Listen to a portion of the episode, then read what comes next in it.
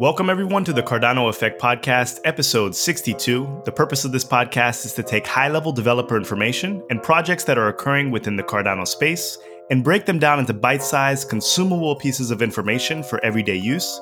I'm your host, Philippe, and let's get this podcast started. So Rick and myself are the hosts of the Cardano Effect podcast today. We have a very special guest. I'm going to make this as short as possible because we have a lot of questions in store today. I want to remind everyone that I receive a lot of questions about what people can do to support this project. One thing you can do is subscribe to the Cardano Effect podcast. Our podcast is growing, the SEO is increasing, and we're trying to be as visible to every single crypto community out there. And when people are interested in the Cardano project in the future, this is a perfect place for them to get more information. So we have a very, very, very special guest today. So I want to give the financial disclaimer. None of what we say on this podcast is financial advice. Remember, you are your best financial advisor. And if you don't think you are, you need to find someone who's qualified to do so. So without further ado, Rick and I are in the same time zones right now. How are you doing this morning? What's going on? What's happening, Rick? Hey, I'm doing great, Philippe. We do have a special guest today. We have Mr. Nathan Kaiser, and I'll be introducing him shortly. I would like to give a shout out to IOHK for sponsoring this podcast. Thank you very much, IOHK, for supporting this podcast. I'd also like to remind viewers that this podcast is available on all major audio streaming apps and services. So if you want to listen to this podcast while you're working out or driving in your car, it's a great place to reach out and get a hold of the podcast. So I'd like to move on to our special guest, Chairperson of the Cardano Foundation and General Counsel of IOHK, Mr. Nathan Kaiser, is with us today. And our viewers, you see pictures of him from all over the world in the media. He's all over the planet. Nathan, thank you for coming on the podcast today. Where are you dialing in from and how's it going? Thanks, Rick. Thanks, Philip, for having me. It's really a great honor to be on your podcast. And I've listened to many of them, and now I'm on it, which is really special, I have to say. I'm dialing in from a snowstorm. I'm in Cambridge, Massachusetts. Everything is closed. Everything is shut down. There's a couple of inches of snow. So I'm in a hotel, very makeshift, but I'm here. I hear you. You hear me. We're all set. Yeah, that sounds good. We're all set up. And Nathan, I'm very glad you came on the podcast. And one of the first things we like to do is figure out, let's get to know Nathan Kaiser. Who's Nathan Kaiser? Like, where were you born? Where did you grow up? Where are you a citizen from? And where are you at now? So let's start off with where you're originally from, what country? Right. So I get that question a lot now because, as you say, I'm like sort of some people call me the mystery, international man of mystery. And I grew up in what I call cow country. It's really cow country. I grew up next to two farms in Switzerland, very countryside. Literally, when I was a kid, I would walk over to the farm and see how they would, back then, just like still milk the cows with hands. And then it switched to machines. I sort of did this, did that, spent some time in France, spent some time in different places, spent a year in the US when I was a senior at high school in Pennsylvania. After passing the bar, I moved to Asia and spent 20 years in Greater China. So that was really between Taipei, Beijing, Hong Kong, and a lot of time in Shanghai. And now I'm here in Cambridge. So I'm hitting the US again, and it's good to be here. Excellent. And you speak 5 different languages. What's your primary language? Well, my mother tongue is Swiss German, which is sort of the oral language you speak in Switzerland, in the part of Switzerland I grew up with.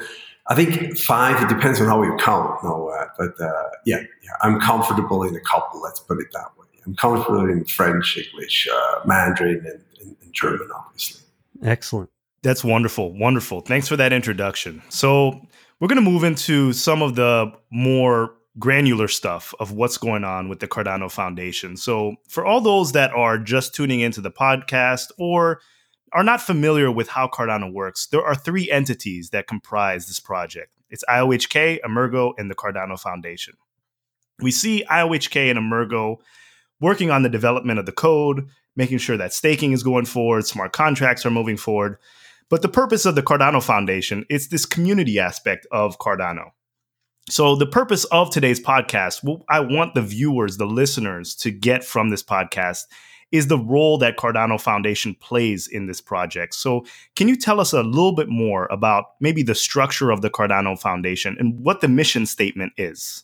Right. So when you say granular, let's do the granular stuff.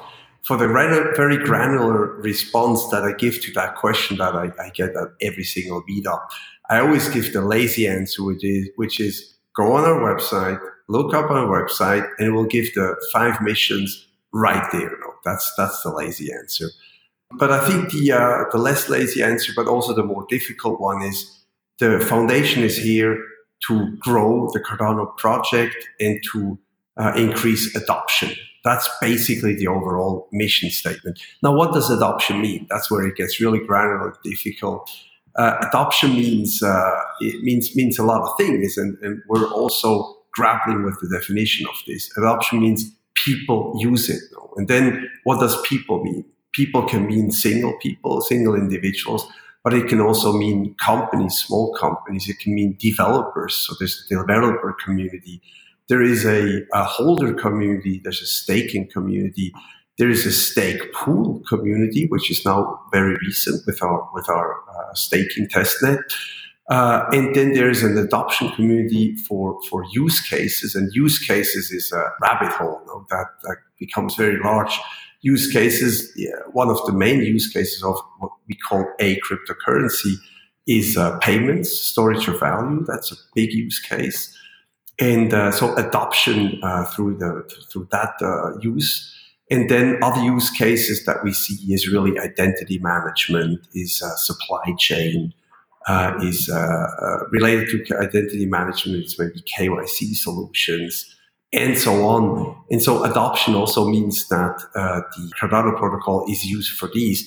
Obviously, part of what I just said will require our next era, which is Goguen, on which IOHK is very busy coding with.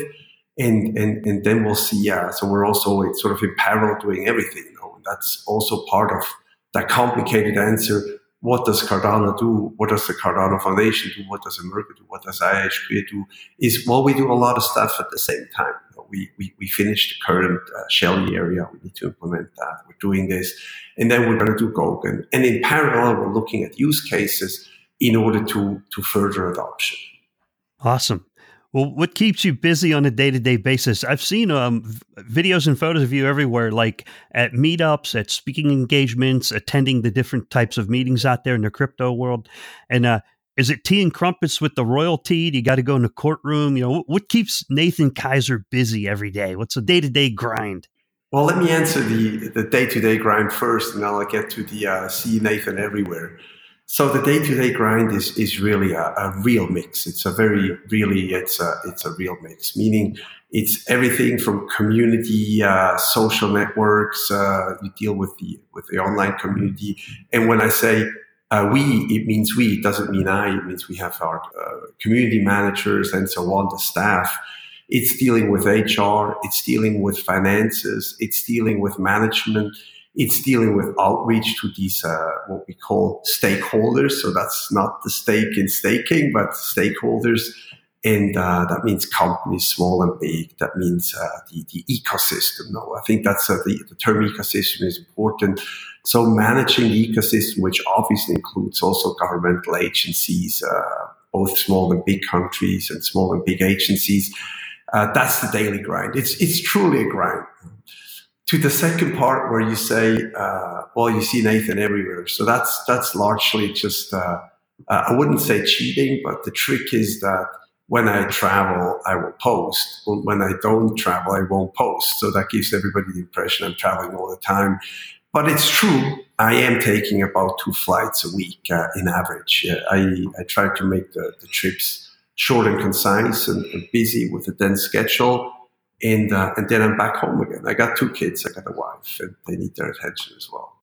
I wanted to touch on one of the tenets on the Cardano Foundation website, and it's the shape legislation and commercial standards. And as a U.S. citizen, we're both U.S. citizens here.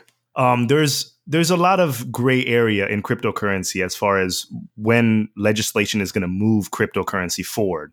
So I'm assuming, do you have bespoke solutions for each country that you're handling these legislation or these commercial standards? Do you have a certain strategy for maybe the Europe or the Americas or Asia when you are trying to push the project forward or push cryptocurrency forward in general? Right. I think you just framed it absolutely correctly in the latter part. Now, it's really pushed cryptocurrencies and crypto and blockchain and DLT as an overall. Now, as I've said repeatedly, and I'll say it again, I'm glad to say it is that this is not about a single project, but this is about the changing the world with a new technology. And so the if you want to say the adversary in a way is the whole entire current system.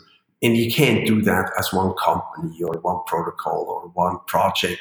So this is the whole industry, the crypto industry, where we're all actually friendly, very friendly competitors with regular exchange, and us teaming up together for these lobbying and shaping legislation efforts. So that's why actually all three of us, IOHK, EMURGO, and the Cardano Foundation, have each joined various trade associations, chambers, lobbying efforts to join efforts with others in the space. And others can mean, again, what I call ecosystem, can mean exchanges, that can mean payment service providers, that can mean coding, think tanks, and obviously even banks. That few banks that say that we wanna be part of the next thing, and also, and that's important, other protocols. So we team up with other protocols because we share our worries and concerns, and we share our interests. And maybe a very good example is staking, proof of stake versus proof of work, where I personally have said that for longer than a year, proof of work works, and we see that with Bitcoin, and that's great. But is it gonna be here in 100 years? No, it's not. No, we know it's not. It's proof of stake. That's gonna be the next solution, and that's sort of, I always compare proof of work with the IC, the internal combustion engine, which works. No, cars run by fuel work, but they're not going to be a thing of the future. So in proof of stake, there is the Proof of Stake Alliance, as an example, which is a US-based sort of a lobbying and industry effort to address specific worries and issues we have, or the protocols have, with regard to US legislation, as an example. Yeah. And switching over to the Facilitating Partnerships tab of the Cardano Foundation. So we see that the Cardano Foundation has teamed up with a couple of companies. I believe Cody, there's Confidio, there's, I see Quantarol. I'm not sure if the Cardano Foundation is responsible for that, but this is more of a general question. When you are seeking out partnerships, does the Cardano Foundation act as more of a venture capitalist firm when they are looking for companies to build solutions on Cardano? Or is it more like these companies are coming after the Cardano Foundation, or coming to you because they see what Cardano can offer or will offer in the future?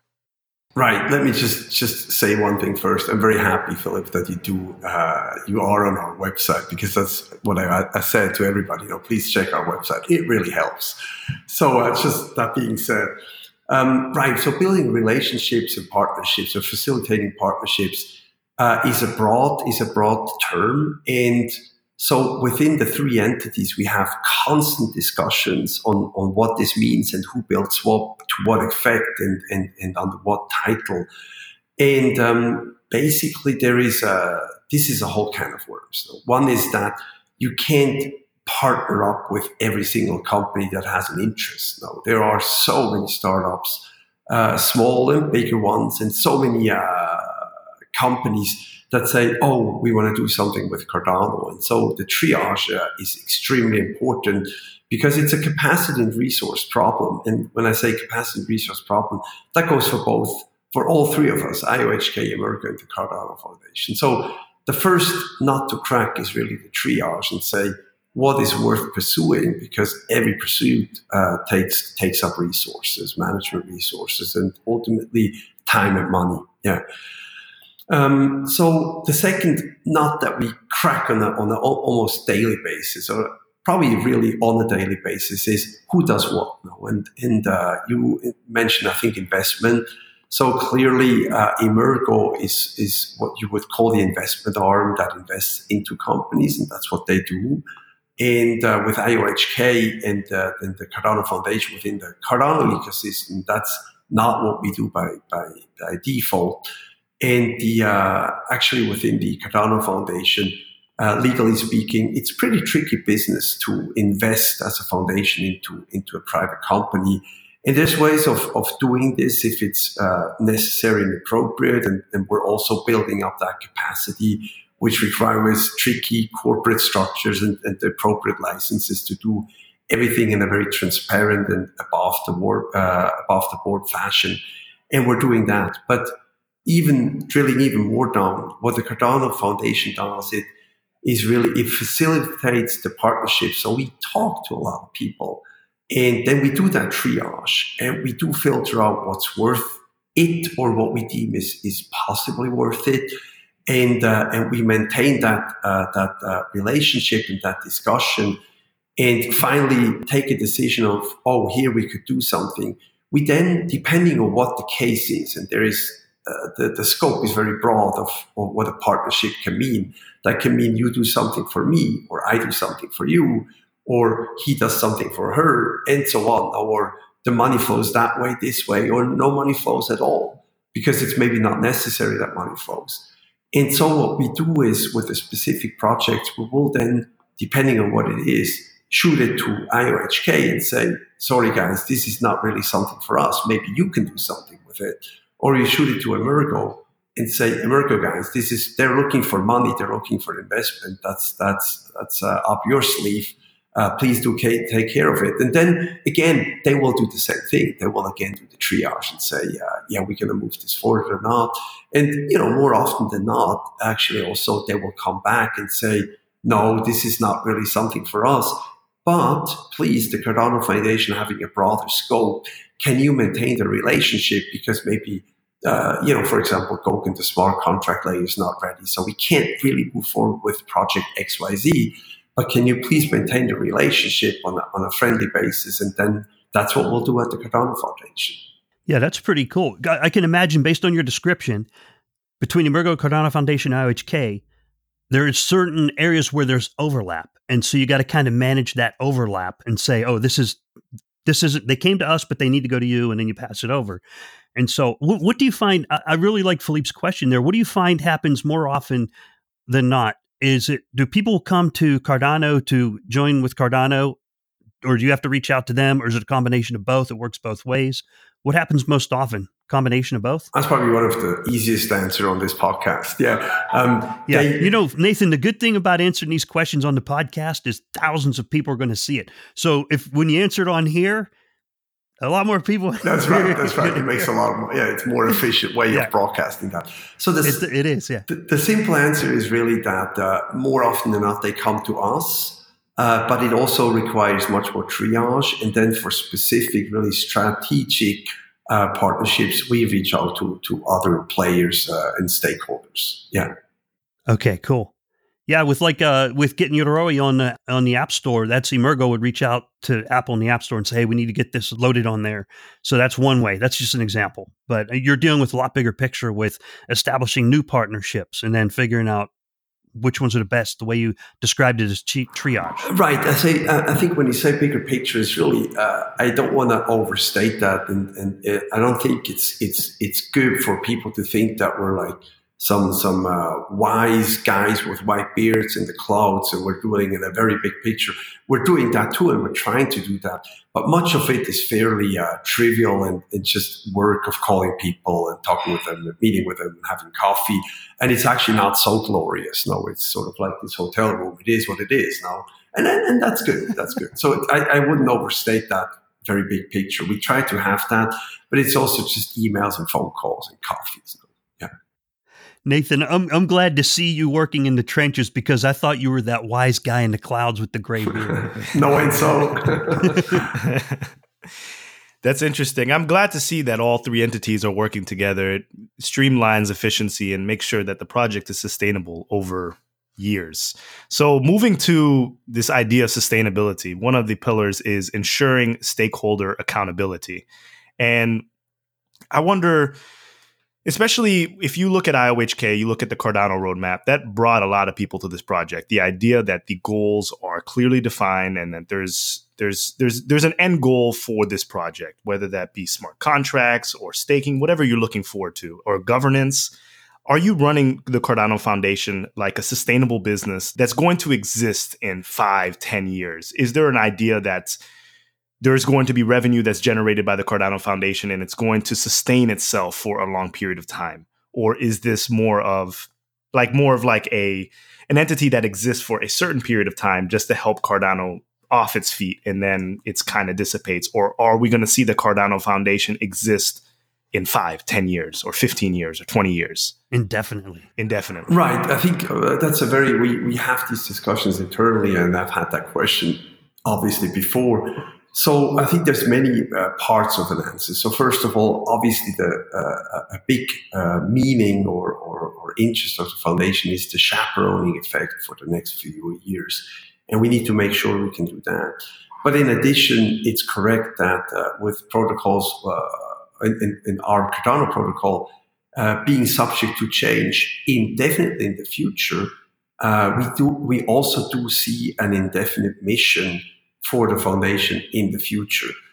And here it gets a bit more complicated now, because once what you call the Cardano protocol and the product, everything, the treasury, governance, and so on, staking is implemented, there will be a Cardano improvement proposal protocol that will allow people to vote and allocate resources ultimately on a dApp. And that arguably would actually say like, oh, we don't need the foundation anymore, because there is already a process that's on chain that allows for the never ending improvement of the Cardano protocol. So that's one answer. On the other side, when you look at our mission statements again and on our website, we do think that there is a use case or a raison d'être for the foundation to continue for a lot longer time. So how do we do that? We have a definite or a finite amount of funding, and we are now looking at what we would call, different people call it different things. You can call it a commercial strategy, you could call it a sustainability strategy, where in whatever way is possible, the foundation will have revenues or generate revenues that will enable the foundation to live on beyond its current needs. That's no easy task, no? And notably, again, for legal reasons, but also for commercial reasons, because I give you an example, a very good example. When stake pooling, or now with staking and stake pooling, a question I was asked probably once a day for 2 months was, is the Cardano Foundation going to run its own stake pool? And and it came so many times, and I was like, wow, I already answered this 65 times, but I'm going to answer it again. And now I have the benefit of your podcast. Thanks, Philippe, and thanks, Rick. To broaden that message is that the Cardano Foundation is exactly not running a stake pool.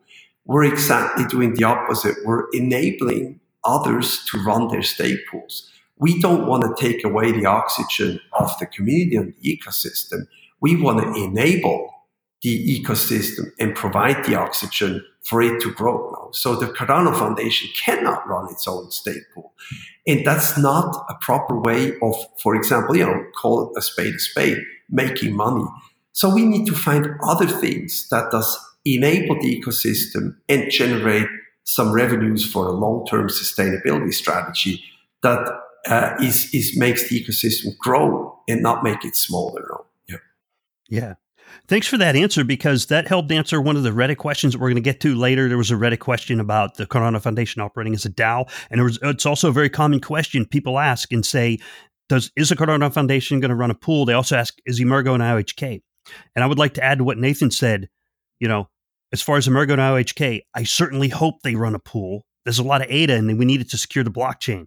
So if they can run a pool and make some money off of it, go for it. That's the whole point. That's why we're doing this.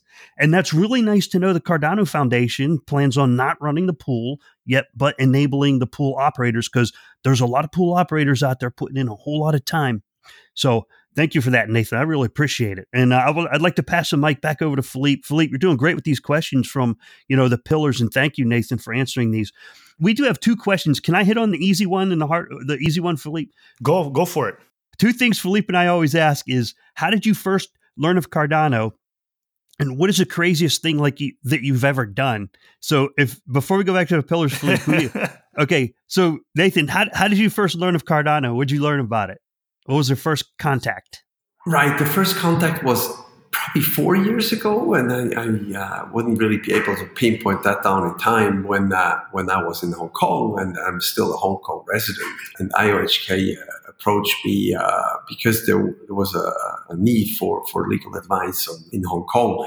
And there was simply, I always say that as a joke, but it's not really a joke. There's simply no other lawyer back in the days in Hong Kong who could correctly spell Bitcoin.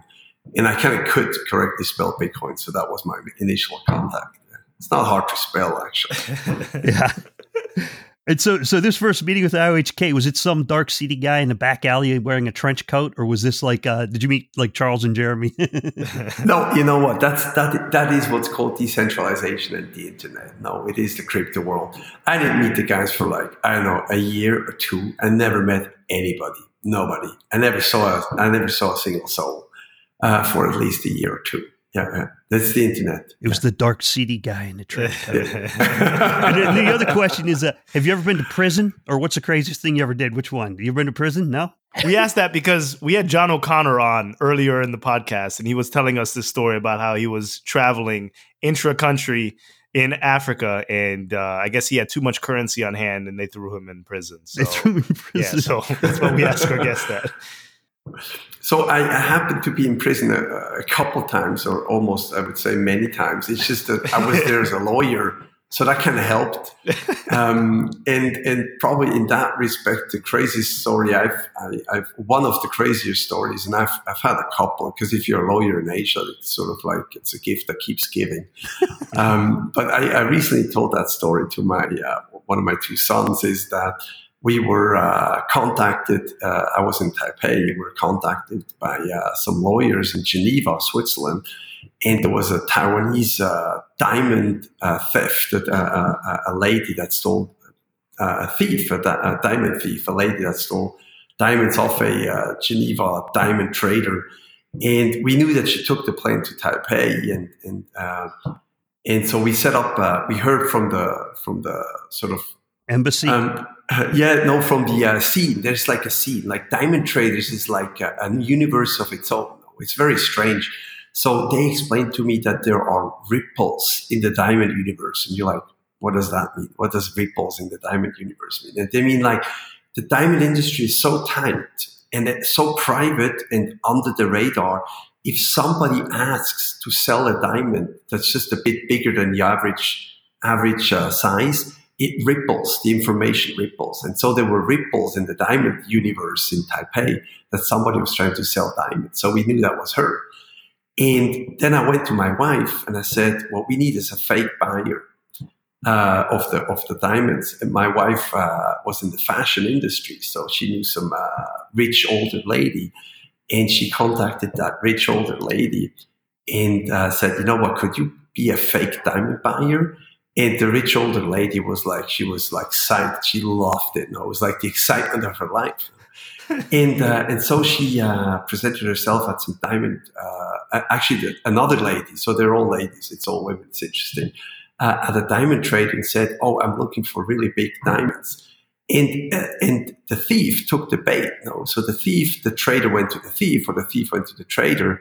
And then we set up that initial viewing of the diamonds. And we worked with a local Taipei City police, and we had surrounded the building, but we didn't really have a good picture. We only had an old picture of her, a passport picture. We didn't really have a good picture of the thief, what she looked like right now. And so the thief goes up, it meets the fake buyer with the real trader. Everything is set up. We're downstairs, and we just, although there was a setup with phone calls and coordination, we just didn't know who it was. We only heard, oh, she left. The thief left. And then, so we're on busy Taipei, you know, it was lunchtime, very busy streets, very hustling and bustling. And we hear like she went down the elevator, but we couldn't see her. And there's like all these police in, that don't wear uniforms now winter, like, oh my God, yeah, we can't see her, we can't see her. And I'm turning around and I see that one lady getting into a car, and I'm the non-police guy. I'm the lawyer now. And I was pretty young back then. I was like, you know what? I think I saw her now. And I'm just next to the commander of the police chief now. I'm like, I think that's her. Yeah, I think you maybe want to look that way now. And then everybody goes and it's her, no? And we grabbed her just when she was gonna go into the car with her like 20 years younger boyfriend. It was all unreal, no? And we grabbed her and she had the diamonds on her in like bags and stuff. And she was grabbed like in a movie. We drove to the police station, and in the parking lot of the police station, everything filled with video cameras. She would spread out her belongings, or the police would help her to spread them out. And it was just all these diamonds and these jewelry, and it was just insane. Yeah. So that much for my story. And I did visit her in prison because we wanted to get more information out of her. Wow, that's crazy. That's awesome, man. You know, I thought the life of a lawyer would be kind of boring, but that's more like James Bond kind of stuff. Yeah. People give lawyers a hard time, but there's only two times I ever need a lawyer, and oh my gosh, I really needed a lawyer. So I appreciate the law work because I don't steal diamonds, but yeah, put diamonds on a blockchain. Diamonds on the blockchain, that'd be great. There is such a thing. That's a thing. Diamonds on the blockchain. Look it up. Yeah, oh, cool, yeah. Man. It's by the way, one of the many use cases. So that's identity and IoT. So identity, I'm going to make a little bracket here. Identity can mean identity management of individuals. So that's the three of us. But identity also means identity of physical objects. No, that's IoT. And diamonds on the blockchain is something we're looking at. And that's an actual thing. Yeah. Wow. Cool. Interesting. Thanks for sharing. We appreciate it. Yeah. Thank you, Nathan. That's cool. I wanted to shift over to something that we were talking about before. You said that when you first got involved with the Cardano project, it's very decentralized. So you didn't meet the main guys until maybe a year later. So how does the Cardano Foundation work? I know you guys are based in Zug, Switzerland, and I think you have between 20 and 30 employees. I just checked on LinkedIn. I'm not sure if that's accurate or not, but is it very decentralized as to the distribution of the Cardano Foundation employees, or are most people based in Zug, or how does it work? How does information travel through the Cardano Foundation? The count I saw yesterday, and that changes almost every day in a good way, is 21 employees. So 21. Okay. When we started, the new council started in January, we were sort of four-ish, and now we're 21. So we actually, it's a multiple of 5, within less than 1 year. How does it work? There's two answers. One is that you always need a physical office. It's just every company will tell you the same thing. You need an office for efficiency purposes, and that's even why hotels have meeting rooms. No, people need to meet physically, and there needs to be a location that's a go-to location for meetings, and that goes for the most decentralized companies. And by the way, I'm going to make a little breakout here.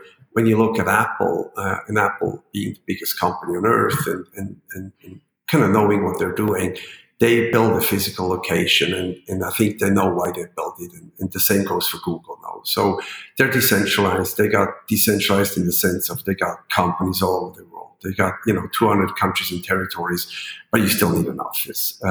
And so that's one answer. And the way, maybe I can deep dive here a little bit. While the registered office is in Zug, we're not looking at the fact is that most people live in and around Zurich, and most action is in and around Zurich because it's the economic capital of Switzerland, 25 minutes out of Zug. So we're also looking into sort of having one or two places, and ultimately maybe only one places for as a physical space. We're still working on that. The other answer is, well, it's the internet, stupid. No? So we use Slack, we use the forum, we use Asana, we use obviously everything that's email and G Suite and the whole 9 yards that use in a modern internet company, we use WhatsApp, we use everything. The truth is, our community is so broad that if you try to push the idea that you only install 2 out of 4 messenger apps on your phone, then at the Cardano Foundation you're wrong. No, that's not. You need to have everything. So we have Telegram, Signal, and we use that for different audiences, and even internally. No, it's even internally you have to use everything, and that's messy, and that's not always efficient. But the one ring that rules them all, like everybody's trying to build that ring and find that ring, but it just doesn't exist. So that being said, next to all the chats and the emails, I think a very important tool, and that's more of a personal remark, is you need to call each other. You need to talk to each other on the phone live. It's much more efficient with or without video. It's much more efficient to actually discuss stuff, and chatting back and forth is ultimately to manage projects, it's inefficient. No? So people need to talk. And that's the other thing, what I just said before, people need to see each other and have these coffees. That goes both internal and external. Yeah. And a beer, occasionally a beer. I agree with you 100%. Voice communication is extremely important because you can have a dialogue that goes back and forth and create a better understanding. Whereas if you have written communication, although it's nice to have a written record, it's kind of like this line stands on its own, then this line stands on its own, and then you go, what was the real meaning behind this? Instead of like 1,000 different lines of text, what was the point? So what's the biggest challenge with that, having that huge decentralized? Is it the communications or is it mission accomplishment? I know Philippe's going through the pillars, but what's the most difficult part to manage? Getting everybody on the same page? Right. You're like, oh my God. Yeah, no, absolutely. Absolutely. So I think it's... Let me start at something I've said many times. And again, thanks for having me on the podcast. I really appreciate it. People often talk about the bleeding edge. And what I always say internally and externally is that here at Cardano, we're actually at the bleeding edge of the bleeding edge. And that's different. That's qualitatively, again, different. The internet, many internet companies are at bleeding edge, but if you do a cryptocurrency, if you do a protocol, if you do a decentralized protocol 3.0, you're at the bleeding edge of the bleeding edge. What does that mean? That means you cannot have a set strategy. You don't have a strategy. You don't have a map. If you say you have a map, you're making up, you're lying though. So we need to be all humble. Being at the bleeding edge is messy. No, it's messy. And that's like discovery of the Americas. No, it's not like somebody in Portugal took a ship or in Spain took a ship and said, yeah, we're going to sail like this and like this and that this. And then it will be America. And we're going to settle down and build cities. No, it was messy though. And there's collateral damage. There's wrong decisions and so on. And that's just how it is. No, it's maybe here, I wouldn't say it's a feature, another bug, but it's just the way it is if you're at the bleeding edge of the bleeding edge. So when you say getting everybody on one page, that's something we struggle with. But here I say it's a feature, not a bug. We can't get everybody absolutely on the same page because that's what decentralization is all about, and that's what the three entities are about. The three entities and the way they interact. And I've been asked many times the question, what's the legal relationship? What's the contract between EMURGO and IOHK and between IOHK and the foundation? There's no contract. There is no rigid legal clothing that ties everything together in very tight knots. And there shouldn't be. That's the feature now. It should wobble, and it has wobbled, and it wobbles because it allows the three entities to take up slack where one doesn't work. And I think Charles has said that himself. So this is a feature, not a bug. And the fact that things overlap and they move and they pull and they drag, that's by design. You know? And so we can't get everybody on the same page because we have different opinions, different functions, different risk assessment, different degrees of risk averseness or risk friendliness. And so you can try to steer that, but you need to iterate. You need to be agile, not just in programming, but in the overall project. You know, I like the way you describe that because early on, there was a rigid roadmap that had a whole timeline because that's what people want to see. They want to see what does the future look like, and it got wrecked. I mean, and that's fine. It got wrecked, but I like your description because it's a lot more accurate of reality. Is there's flexibility built into the creation of a cryptocurrency that currently does not exist, and it's still under creation. How can you roadmap that? I like the current roadmap, which is a lot more broad. It gives a general schedule, a general idea of what we're trying to achieve. You got the vision of what you're trying to achieve, but you can't spell out every letter. And there's people out there on Telegram. They want you to spell out the letter and the date and the time and exactly what's going to happen. It's impossible. Can't do it.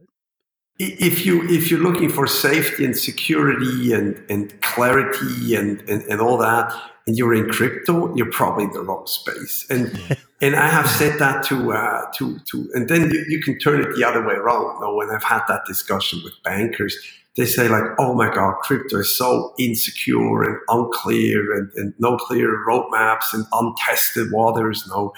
And then I say, so should we have bought like, blue chip stocks? Like GE or Lehman Brothers stocks, no? How did that go? No. So if you go back and you go to the old industries and buy railroad stocks, that worked well while it worked, and then it didn't. So yeah, if you're in for security, maybe try gold after all, or stay with the US dollar, but don't get into crypto. It's the wrong space. Yes, not financial advice. I'm not. You're right. No, I'm not even talking about like buying. I'm not even talking. Yeah. No, you're right. Risk. Sorry. You're talking about risk. No, I'm talking even like then become a gold trader. No, I'm talking about building. Yeah. Everybody knows. This is not financial advice. I'm not even talking about that. Yeah. If you want to we do that all the time. Yeah. Every time there's a statement made like that, we repeat, okay. No financial advice. No, so that's like a going joke. Yeah, okay. That's a going joke that we do. Yeah. Every time because people ask us questions, we'll say, the answer is blah blah blah, not financial advice. Right. Gotcha. I love it. Don't do what I do, you're going to get wrecked. Yeah. Not financial advice. Yeah. So, building on what Philippe was touching on the pillars, let's ask a really tough question that's kind of lingering out there. Let's give it your best shot because you're a lawyer and you're really good at this stuff. All right. The really tough question that lingers out there is you wear two hats. You're both the general counsel of IOHK and you're also the chairperson of the Cardano Foundation. And you had mentioned that at some point, the contract renewal and who's it with, it's vague because it's vague by design. So when it comes time for the contract renewal with IOHK, how do you manage that? Or how would you deconflict your roles in both organizations? Would you have to pick one side, manage from there, or how's that going to work? Right, it's a good question. It's sort of medium tough, and then it's not. No, so again, like the contract, I think there's a misunderstanding there, and I've addressed that before. It's the Cardano Foundation is not the contractual party to IOHK. No? So, and I think even the term renewal, I have to admit, Rick, that's the first time I hear anybody saying that. So I'm not sure where that comes from, but there is no renewal necessary in place. I think the idea is that IOHK completes Cardano and then we'll take it from there. Actually, that's where the treasury comes in, though, and that's where the governance comes in, and our finals eras and the staking, where actually then there will be a voting from the holders and the stakers. And that vote will be on the Cardano Improvement along that procedure that we already call the Cardano Improvement Protocol. And then they will decide on what needs to be done with Cardano in the future after Cardano 2020. And they will allocate, or make a decision on the allocation of resources meaning money. And then IOHK, can be voted on or can elect or can propose itself to be the one entity doing that next iteration of Cardano. So that will be sort of the contract renewal is more going to be like step by step, like the Bitcoin improvement proposal, obviously. And then there will be step by step and piece by piece. And that's how we're going to move that beautiful Cardano protocol forward in the future. And again, indefinitely, because the tech doesn't stop. And and life doesn't stop, and cryptocurrencies won't stop, and the development of Cardano will not stop. That's fantastic. Thank you, Nathan. That's an incredible answer. That was a great response. Yeah, so when Voltaire's complete, it will be so fulfilling. It'll just take care of itself. Outstanding. All right. So continue with the pillars, Philippe, or do we want to hop over to Reddit? Let's hop over to Reddit because we're towards the end of the podcast. So let's try to get through some of the questions. If we can try maybe a rapid fire so we can get to as many questions as possible. Yeah. And some of them have been answered too. Go for it, Philippe. What do you got, buddy? Yes. Okay. Can you say the first question? I think I need to log back into this tab. I don't know why. Okay. So I'm back onto Reddit and I'm sorted by best starting from the top. And the first one comes from, partly answered, comes from one of our popular Reddit users, Singverse. I think we all know who Singverse is. And Sing asked, hey, Nathan, a couple of questions. In an interview, you talked about how the Cardano Foundation can potentially be run as a DAO in the future. Can you please elaborate that and the ultimate vision for CF? And is CF planning to run a stake pool? Both of those kind of been answered. Nathan, is there anything you want to add to the how the Cardano Foundation can potentially be run as a DAO? I love it because I actually did not say DAO that word and it was on my lips. It was like, oh, should I get into it? But it's another rabbit hole. So thanks a lot, Savers, for mentioning that. So now we're getting into the, I would actually call that the not yet discovered bleeding edge of the bleeding edge of the bleeding edge. No. So DAOs are, I've said that publicly and I am standing up to my opinion.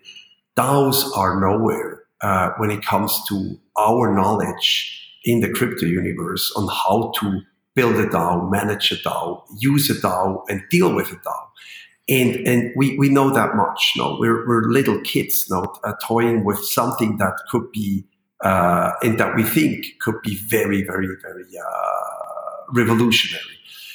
And so my answer is that, yes, one line of thought is that the DAO will replace the foundation. And the foundation will chaperone that DAO into being. And if and when the DAO works, and that's very early to say whether that's even possible, I think it's too early to say, there could be that use case where you say, oh, wait, it's the year 2929, and the DAO works, and the community is happy with how it works, and the tech is there, and the underpinnings of a working DAO are there. And then the use of an entity called the foundation actually is no longer there.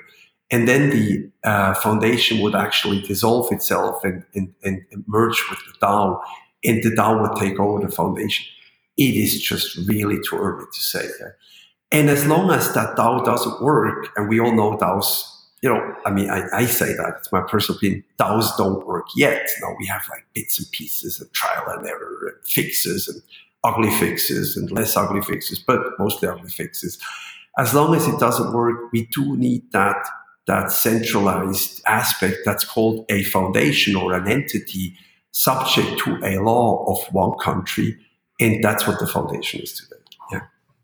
That was a great response. Yeah. Okay. Thank you for that, Nathan. And as far as a DAO, decentralized autonomous organization, if anybody wants to look up more information on that, check out the Saturn network. There's works. So, I mean, as far as mechanically code-wise. So check that out if you have more interest. So, and also thank you to Reddit user Singverse for putting that out there. Philippe, you want to take the next one? Yeah, sounds good. And I'd also like to add that we talked about DAOs when we had the Saturn Network people on a previous Cardano Effect podcast. So you can go ahead and check that catalog for that episode if you want to learn more. The next user is Minister C Politics. This is a multi-part question. So the first question is the chairman position a full-time paid job? Second question is, how's your day-to-day, which was answered earlier. Third question, what was your biggest challenge taking over? And what did surprise you about the old foundation decision? It says, thanks, love your speaking style. Let's do one by one, because I think I already forgot the second one. Okay. So the first one is no, it's a part-time paid position. And then the second one was what? The second one was, how's your day-to-day was already answered. What was your biggest challenge taking over? Oh, that's a good one. I could write books about that one. I think, truth told, the biggest challenge was to take over because we had to replace the previous, let's call it management or chairperson. That was the real challenge. I would almost say that once the new council was on board, because we've done so much prior work of checklists and what to do and so on, that once in end of December 2018, once this was done, we could simply just start working. And that was, then you just do it. And that was sort of simpler. It was the year 2018 that was hard. The year 2019 was just normal work and action and just doing it. Nike. Okay. I like that. Okay, so I think that's it. Minister C Politics, thanks you for your Reddit question. Rick, I'm going to pass it over to you for the next Reddit question. The next Reddit question kind of flows in from the previous one, where Manly Dadds asks, "Hi, Nathan. I really like how you've picked up the baton and are running with it. It's good to see some positive action from the foundation. I have two questions. Can the foundation start supporting meetups with covering the cost of space, etc.? Meetups are an essential part of the growing awareness, and we can't expect Cardano supporters to cover these costs out of their pocket. And the second question is, before we get to Goguen in 2020, can you commit to paying yourself and staff in ADA? It is always reassuring to see projects put their money where their mouth is. And the second question is really cool because the Cody agreement and the ADA pay just came out. But question one is supporting the meetups. Now, I know you've attended them, but they're talking about the financial support and the cost. Right. Let's pick one after the other.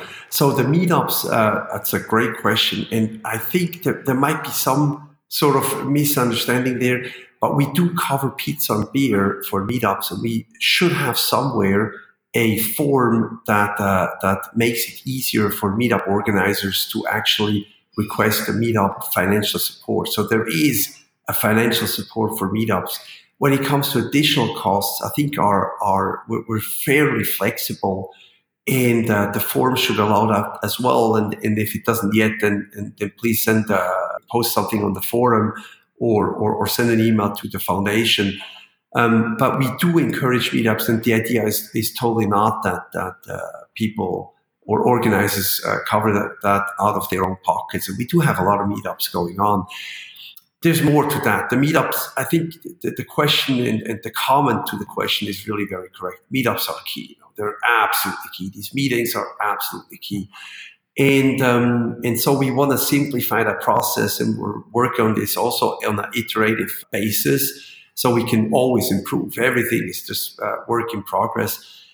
And I'm thinking we're also making our calendar and event calendaring more convenient, so you can actually find the meetups, not just hold one, but find one. We're working on this. This is work in progress. But absolutely. We also want to, there's bits and pieces, like, for example, we want to allow for easier access to video support for meetups if it's in bigger cities. So also a piece that we're working on.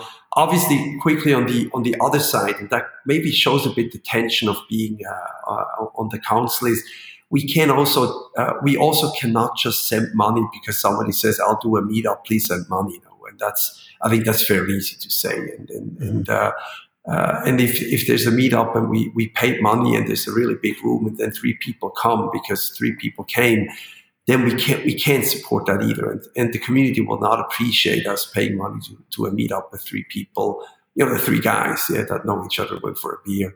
So it shows that the actual implementation of these things get really tricky.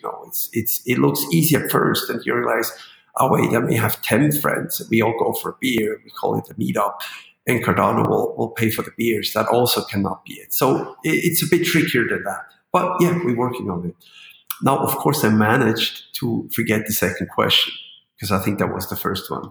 Okay, well, that was a good answer to the first question. So basically, if I'm an anonymous user and my avatar is a picture of a cat and I ask you for money, you're not going to give me money. I totally get that. I completely agree with that.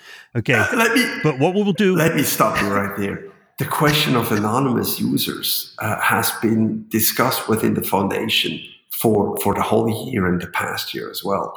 And it's very tricky. And one single answer is that we share an understanding at the foundation that there is a need and interest and use case for anonymous users and the anonymous community managers. So we actually support anonymous users and anonymous community managers, and if an anonymous person came to us to organize a meetup, we would actually not say we don't support that. So it's, you see how tricky it gets when you go down the rabbit hole? Yeah. It's, you got a lot of rabbit holes to deal with. I don't envy you one bit. I do not envy your position. Okay.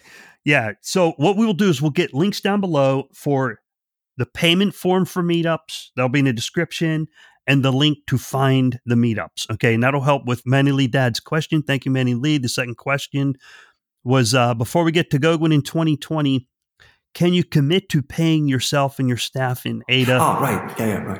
Yeah. Okay. So, oh my God, this is a good one too. You know, there are many answers to this. And first answer is, in order to be able to pay in ADA, we need to have the underpinnings and the technological underpinnings that enable an easy administration within a, let's call it a company, although a foundation is not a company, but within an entity, to administer ADA payments. And that's not easy. Everybody knows that we can't just have, let's say, a admin person at the foundation to have access of the wallet for all gazillion ADAs that the foundation holds, and then we send her an email and say, send some ADA to that address. No, that's not how it works.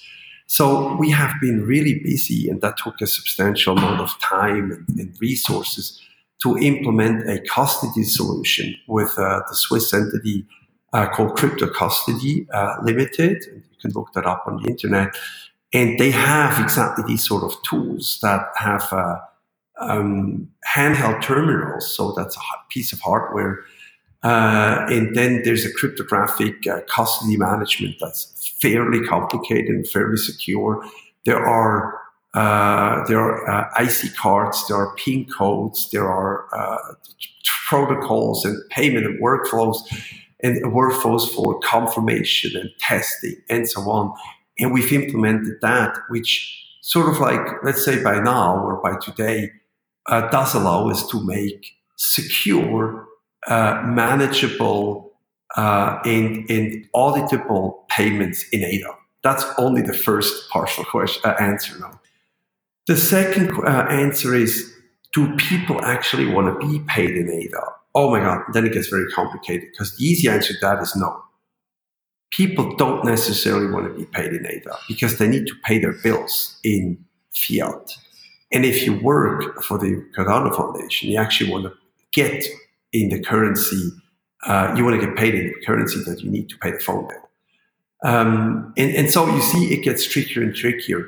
And we are thinking of making payments in ADA on purpose for smaller amounts and smaller contributions. So, for example, the meetup guys, that doesn't work. Why would we pay why would we reimburse the US dollar meetup costs for a beer in San Francisco in ADA and then force the meetup organizer to it doesn't make sense, no.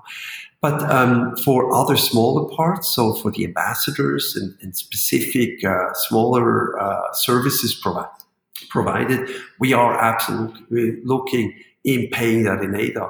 Although, again, with the caveat, what if people don't want it? And then we need to make two different payments, one through the banking system and one through the ADA crypto custody system. How do you minister that if it's, let's say, 1 to 200 payments a month? Big questions, no easy answer. It's probably a lot of work, but I'd take the ADA. That's just me. I'll take the fiat and convert in data. No, but I do got to hand it to you, Nathan. You got a tough job because everyone knows Cardano Foundation sitting on a bag of like 680 million ADA. It's on a blockchain. It's like number 3 on the list. And Nathan has to defend that. He's not a big giant bag of money or a pinata where you just beat on the pinata and this money comes flying out. He's got to make sure that ADA is going to the right place. So again, I don't envy your position, sitting on a bag that big and having to figure out, okay, what do we do with this? Most efficiently for in the best interest of the community. I imagine that might keep you awake at night sometimes because that's a lot. It's a big responsibility. That is a tough one. It is. That was a good question. A lot of responsibility. Thanks, Manly Dad. All right. And thank you, Nathan, so much. Philippe, a few more and we're ready to wrap. Yes. Let's speed through these questions. So this one is from ADS CPA. Is getting ADA listed on a US-based exchange a priority for the Cardano Foundation?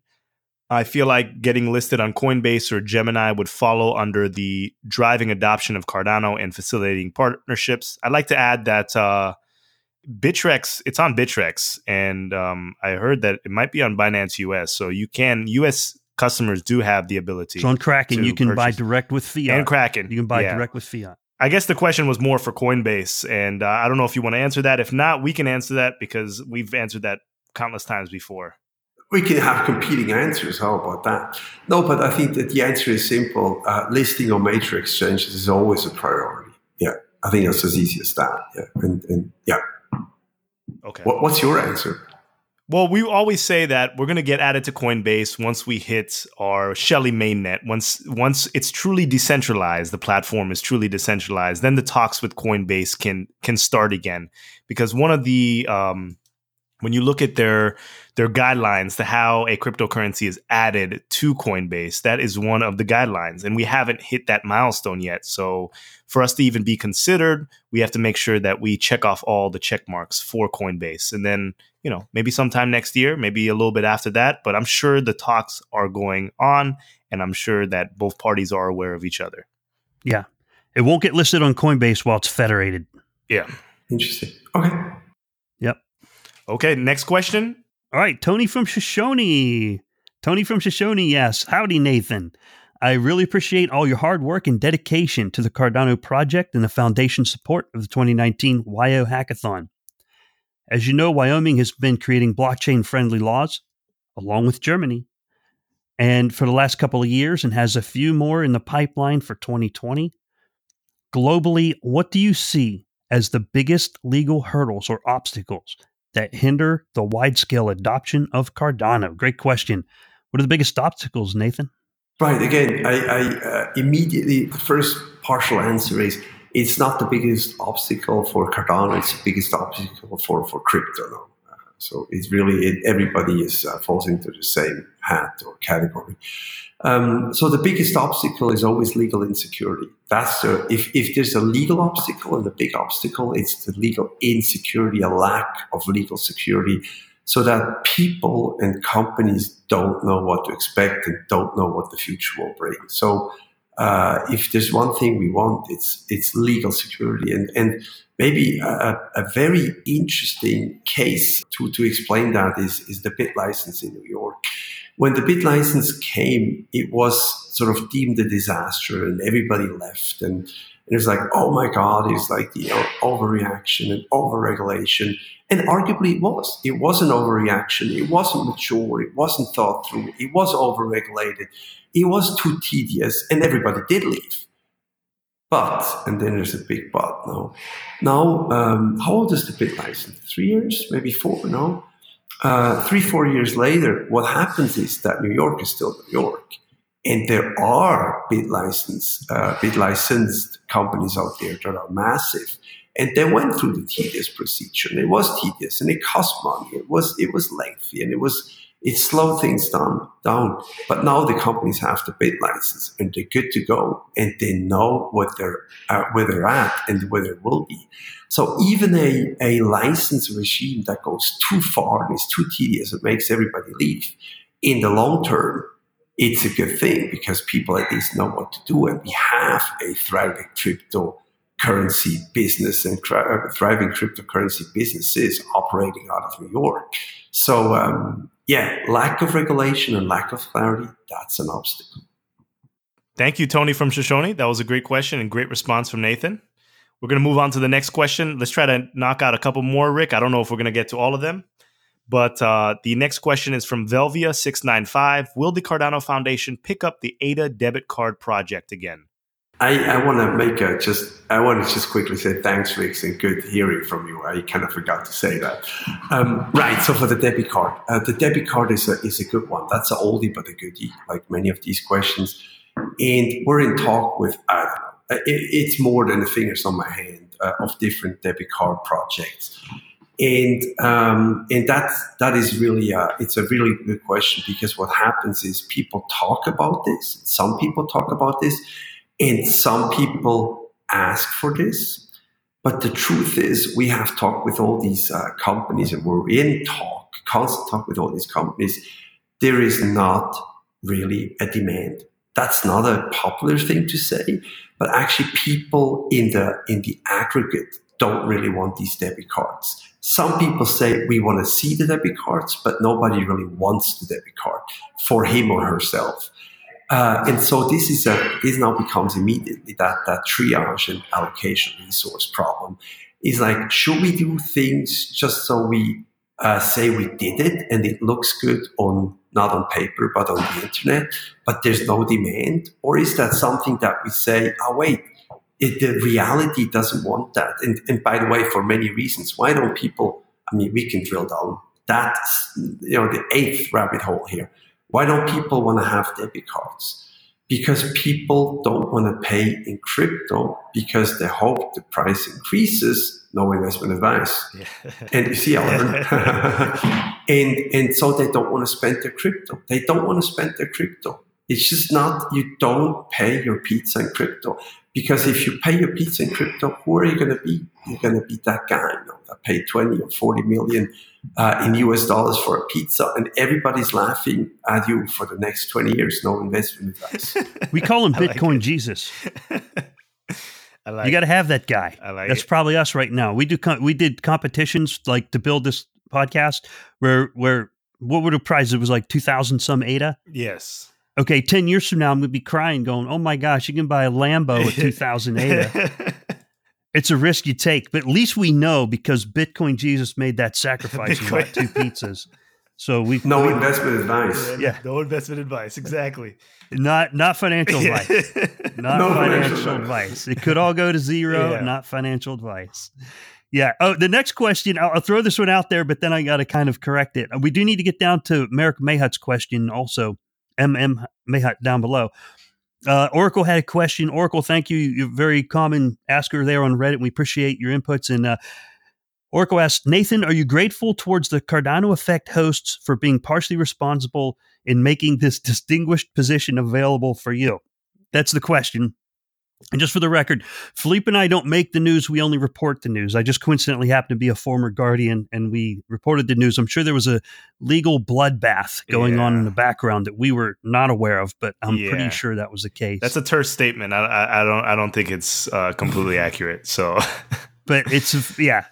If people think that, then it's good to address it and say, okay, so what do we think? So it's fair enough. We just report the news. We didn't make the news. Fair enough. Is that a good answer? I think my answer would have been it was truly a team effort. No. Okay. That sounds good. Thank you, Oracle 33355. We always see you asking questions for all of our guests, and we appreciate you. So next question from College Board 1123. Big proponent of Cardano here. Congrats to the team thus far, and thanks for this community podcast. The hosts are fantastic. Thank you. We appreciate you tuning in. I have missed this elsewhere, but I had a few questions about future regulatory conditions and the steps Cardano is making to ensure its place as a future leader in the cryptocurrency space. The first question is Cardano working with any U.S. regulators to make sure that they are compliant with the government? And I think they're referring to taxes and payment-wise. And the second question is, what about the rest of the world and regulations? So the first question is about U.S. regulation. And the second question is about the rest of the world regulation. We briefly touched on this in the beginning of the podcast, but if you wanted to add anything, be my guest.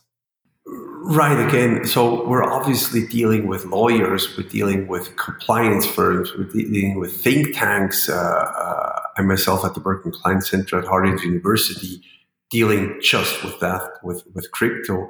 And within these different conversations, we're also dealing with government agencies and regulators in many ways, from coffee to phone calls to emails to everything. So yes, the answer is yes. Of course, we're in that space. Yeah. And then when it comes to international efforts, it's sort of the same. And here again, the key. Tool is really concerted efforts within the crypto industry. It's not one protocol reaching out to one regulator that's going to change anything. If anything, you'll have contradictory messages, which will lead to exactly nothing whatsoever. No? So you need to unify the voice. Yeah. And that's, we're part of that play. And we want to be part of the good guys, helping everybody else to move the space forward and have that tiny slice of the pie that's like, hardly a degree, make bigger so it becomes the big pie. Yeah. Yeah. We need to make the pie bigger and not just get our slice bigger. Yeah. Wow. That's brilliant. I'm glad we have an experienced lawyer on the team. Yeah. That's excellent. Thank you, College Board, for that one. We appreciate it. Next one was from Reagan Dunnigan. He said, thank you for the hard work, Nathan, for your hard work and dedication to the project. He would like to ask if there have been any high-level discussions around using the Cardano network as a backbone for multiple industries outside of just finance, and you touched on that earlier with the diamond industry and other things that we just learned about. So is there anything you'd like to add? Anything outside of finance, identity management, diamond, and anything? Well, the easy answer is absolutely yes, totally super yes. I mean, diamonds is one thing, and we're not far there, but we're further with supply chain, which is outside finance. And by the way, finance plays into everything. Everything is also, this is a financial component, but supply chain, IoT, means identity of physical objects and identity of individuals. We're trying to be a player in all of these, and we have ongoing projects and discussions and yeah, absolutely. Well, yes. Okay, yeah, that's good. And you gave examples of like medical data security, so that's good. And I guess you're looking at all those angles. All right, Philippe, you want the next one from Merrick Mayhut? All right, MMA Hut, it's hello, Nathan. Given CF is not planning on running their own staking pools, I would like to ask if CF is planning on distributing its stake also across community staking pools, non-IOHK and EMURGO pools. Oh, that's a good one. I love that one. We're actually just discussing this, and there's different ways. We haven't really taken a decision yet. We'll most likely piggyback on IOHK's stake pool for simplicity, yeah, and to again allocation of resources. If we have to spread that between the 50 plus staking pools that we hear of or stake pools that we hear of. We don't really know yet how to do this. So for the test net, at least, we're piggybacking on IOHK. And then we'll take it from there. And there's an equity issue here now. And we can't just say we'll pick one out of the 50 pools. And then the others are like, why didn't you pick us? And how would you make, and that's a rabbit hole number 17. No? How would you pick and make the parameters transparent to say we pick these and those based on money only, but what about security, based on security only, but what about money, and so on and so on. So, big questions, tough one, yeah. But a good one. Yeah.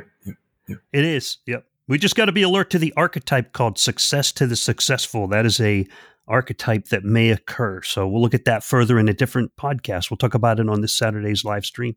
Sounds good. And make sure people understand what that means. All right. Thank you for the answer there, Nathan. And from Merrick, we appreciate your questions. The next one was from Jay Rusaeda, and he asked, does the Cardano Foundation plan to release any working products on the Cardano blockchain? For example, Sizer from EMURGO or Atala from IOHK? And who would win in a boxing match between you and Parsons? Okay, don't worry about that one. So is there a product? Thank you, Jay Rusaeda, for that question. Let's stick to the one that says, does the Cardano Foundation plan to release working products on the blockchain? Okay, that's an easy one. The answer is no, absolutely not. No, we that's the same as the state pools. Like, we're not going to release our own. We're going to help others release, and we're going to be involved in enabling others to release. But we're not going to release something on our own. We don't want to be a competitor to all our precious developer community out there. We want to enable them and not be a competitor with them. That wouldn't be the right thing. Yeah. Sounds good. Okay, got it. So EMURGO and IOHK are the main product developers, business developers, engineering facility. Gotcha. Cool. Thank you, Jay Russo, for the question. Philippe, almost done. Okay. This one is from J.M. Cowell. This says, could you explain what process will the Cardano Foundation follow for bringing new members to the board before and after the Voltaire era? We're actually working on this, and we're actually expanding the council as we speak, and I think that will be news in the next 2-3 days or even today possibly. And that's our next step. And then there will be a next step after next step, but we're working on this. Yep. Interesting. Okay. Interesting. Let's see. Could you please explain the process of Cardano? Okay, you got that one, the board members. Oh, I think the reason people ask that question is people often ask, when are you going to get like Japanese people on the Cardano Foundation Council? When are you going to get people from Africa, from, you know, countries aside from who you have now? I think that's where the core of the question comes from. Can you expand on that a little? Is there a plan to bring members of other from Asia and Africa onto the board, South America? Right. So it's a council, it's not the board. No. So there's different ways of thinking about that. And we're exactly doing this right now. One possible way is to say that the council will be relegated to a supervision role only, and will install a proper board of directors that's going to be operational and would have all these broad diversity and also a higher number of people. Obviously, we can't have 20 people on such a new board of directors because it's not more people, the better. That's crowd stupidity instead of crowd wisdom, or wisdom of the crowd. So one way is to say that the council is just doing supervision, and we have install a proper board of directors that's diverse. And there's many different ways of doing this. So that would be sort of a dual board structure like you have in Germany and many other places. Yep. Okay. Okay, cool. Yeah, like members of the council from different countries. I think they're just looking for representation is how I've heard it framed before. Yes. And it's kind of like, because people ask these kind of questions, like the staking question was probably related to people were thinking, oh, well, if you got all those big bags of ADA, why don't you stake them out to all the other pools? You know, because if the Cardano Foundation stakes all their ADA back to IOHK, people are going to be like, well, wait a second, what about me? You know, so that's a tough thing to manage. Same thing with the boards. You got to manage the boards, and people want to see representation from different geographical and cultural representation on the council or the board or whichever it's called. Yeah. Right. Or both, the council and the board. Yeah. Mm-hmm. It's nuanced though, Rick. So I understand those concerns from the community, but Nathan was bringing up some solid concerns as well. Delegating to community pools, choosing which one you're going to delegate your funds to, and you know, why not this one, why this percentage, why that percentage. It's a lot more convoluted than I initially thought. So thanks for bringing up those points, Nathan. Absolutely. All right, just a few left. Yeah, we have 3 more questions. Rick, you want to get the next one? Yes, this is from Mystical Writer. That was, how has the global legal landscape for cryptocurrency changed in the past 2 years?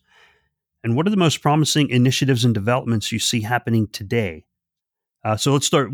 That's good. What is the biggest changes in the past 2 years? Sorry, on a regulatory basis, was that? Or the global legal landscape. Yeah, so the regulatory base. Yeah. Well, arguably nothing has changed, you know, and that's probably a bad thing. When you look at the US, outside of the BitLicense, arguably no major laws have really been changed or so.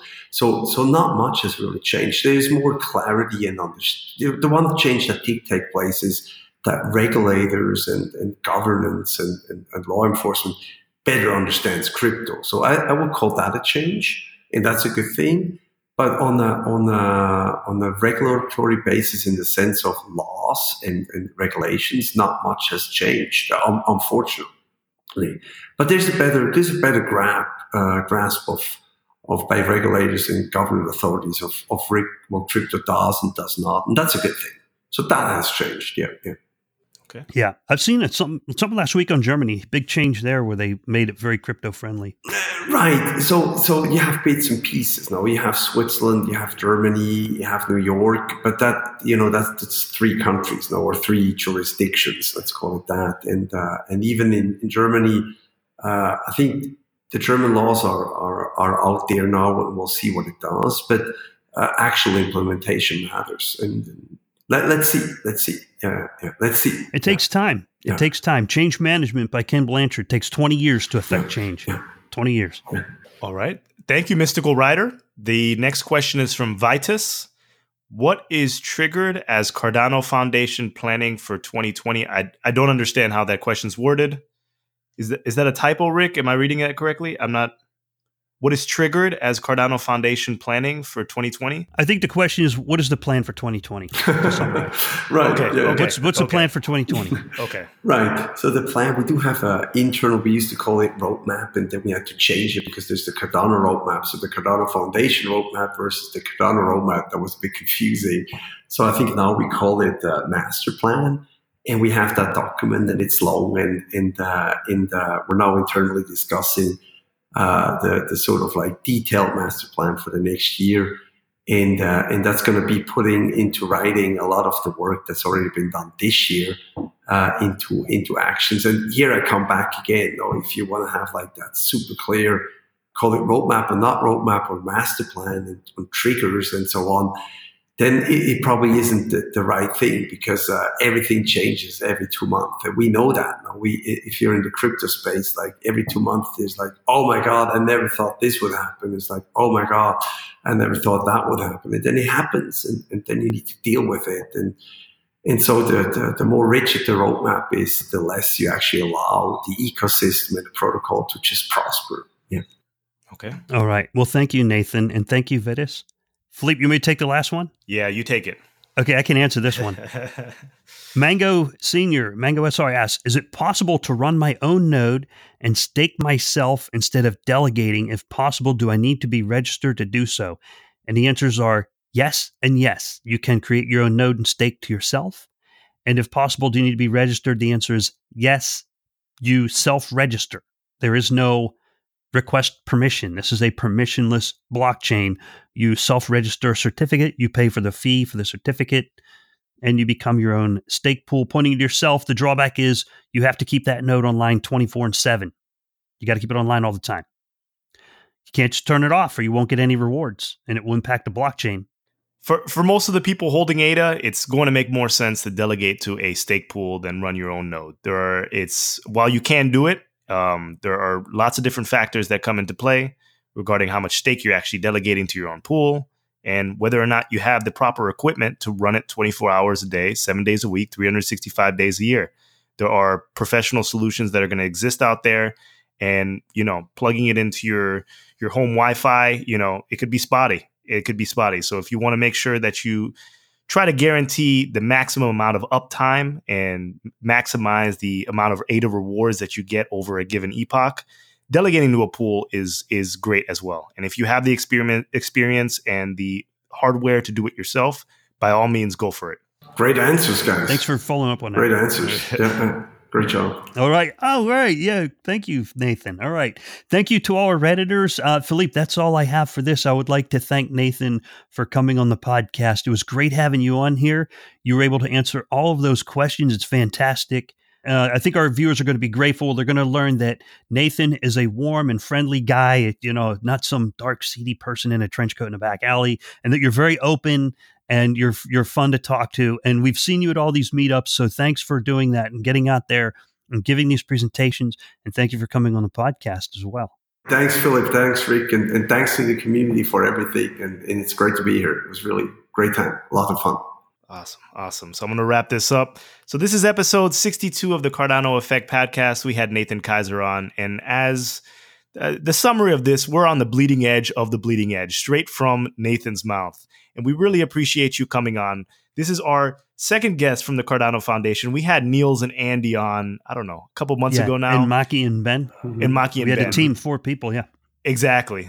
But they were just joining the foundation when we had them on. I mean, they were probably newer members. So this is really the first time we have access to speak with someone at the foundation who's been seasoned and has a lot to offer to the community. So we really appreciate you giving us the time today and coming on. And I think people will really enjoy this episode. I think this is you hit it out the park here. So once again, everyone, if you're not subscribed to the Cardano Effect podcast, please consider subscribing. Really helps us out.